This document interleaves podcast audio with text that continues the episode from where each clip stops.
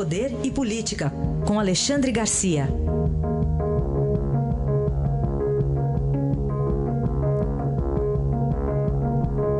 Alexandre, bom dia. Bom dia, Raíssen. Bom dia, Carolina. Bom dia. O ministro Faquim decide mandar para o plenário um recurso da defesa do ex-presidente Lula. Resta saber se vai ser colocado em pauta ou não, porque é hoje, né, Alexandre, o último dia antes do recesso? Pois é, é hoje. Então, isso vai ser. Talvez ele tenha feito exatamente para ir para o segundo semestre, né?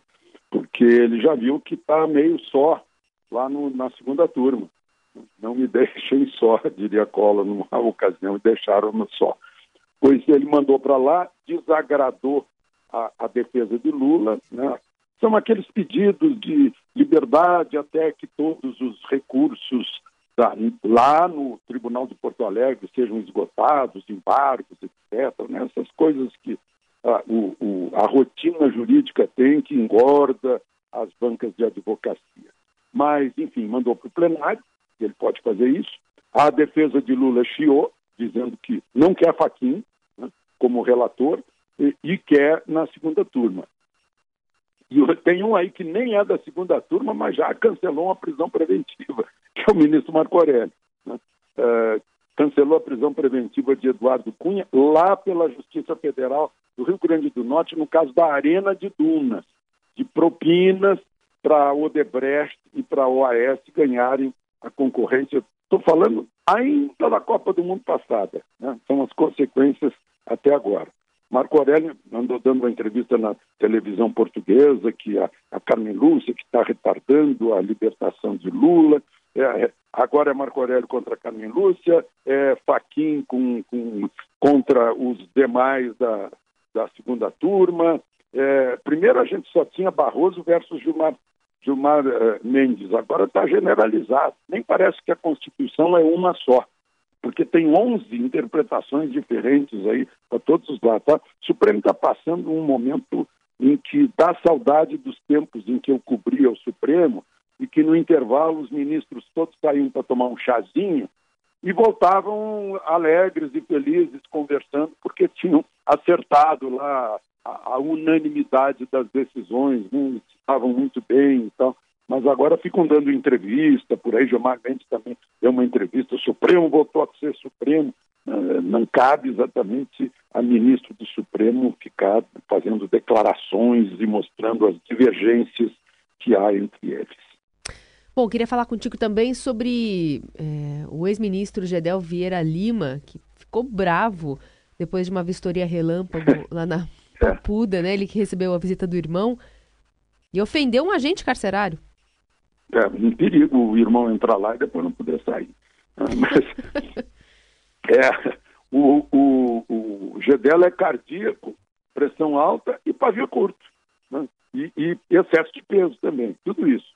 Aí xingou, desrespeitou o agente carcerário, levou 10 eh, dias de solitária. Agora, o que eu queria chamar a atenção do senhor Gedel, ele está lá em prisão provisória preventiva, porque acharam aqueles 51 milhões lá para a justiça imagina, puxa, vamos botá-lo na cadeia, senão ele arranja mais 51 milhões por aí. Uh, ele já esteve envolvido nos anões do orçamento lá em 1993. Depois disso, foi eleito mais quatro vezes. Ele tem cinco eleições de deputado federal. E foi escolhido é, é, vice-presidente da Caixa Econômica Federal por, por, Dilma, ministro por Lula e por Temer, né? e, e, e, eleito pelos eleitores. Eu fico pensando, que, que país é esse, meu Deus do céu? Né? Tudo bem, 65% dos eleitores talvez sejam uh, analfabetos funcionais, não tem, muita, não tem muita informação, não tem muito discernimento, mas o sujeito que é suspeito, né? É, ele foi absolvido nos anões do orçamento, ele chegou aí a julgamento, né? e, e, volta com pessoa de confiança de presidente da República. É, o país é difícil mesmo. Para a gente fechar, Alexandre, homologada pelo ministro Faquim também a delação, a colaboração premiada do marqueteiro Duda Mendonça, e essa foi com a Polícia Federal. Pois é, por isso que ficou parada. Essa, essa delação tem mais de um ano ficou parada esperando uma definição do Supremo sobre se pode ou não pode delegado federal é, é, fazer um acordo de delação premiada. Decidiram que pode, o Paquinho homologou, embora tenha sido voto contrário a, ao, a, ao acordo feito por delegado federal. Ele foi, ele seguiu a decisão do colegiado. Né?